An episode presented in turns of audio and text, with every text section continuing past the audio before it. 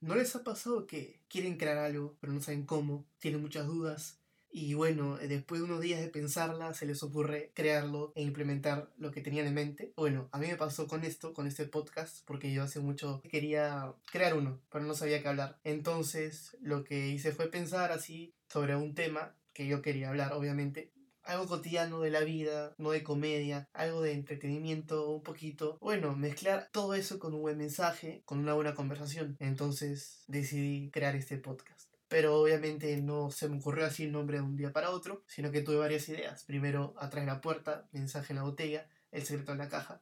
El nombre quedó mensaje a la botella, pero no me gustó mucho ese nombre, así que quise darle muchas vueltas, muchas vueltas hasta que quedó pasa la botella. ¿Cómo lo hice? Básicamente vi un curso en Creana, busqué sobre branding, logo, hice unos bocetos de elementos que creía que sí o sí deberían ir, como por ejemplo una botella, audífonos, micrófono, un mensaje y algo relacionado al podcast. Entonces, después de varias ideas, quedó este logo. Primero quería que sea PLB abajo, pero no, no se entendía mucho. Después pasa la botella, pero el color naranja con azul no me gustaba mucho. Hasta que al final me quedé con dos últimos diseños. Fue básicamente azul con amarillo mostaza muy fuerte. Entonces, ese es el logo oficial de Pasa la botella. Y bueno, para terminar, ¿qué es Pasa la botella? Yo le quiero dar esta descripción así de arranque. Esas conversaciones con tus patas, con una botella en la mano y buenos momentos que terminan siendo un mensaje. Eso es lo que quiero básicamente. Transmitir un mensaje como si estuviéramos hablando de tú, tú de patas y recorrer toda la conversación de buena manera, lo cotidiano, lo normal, lo común de la vida.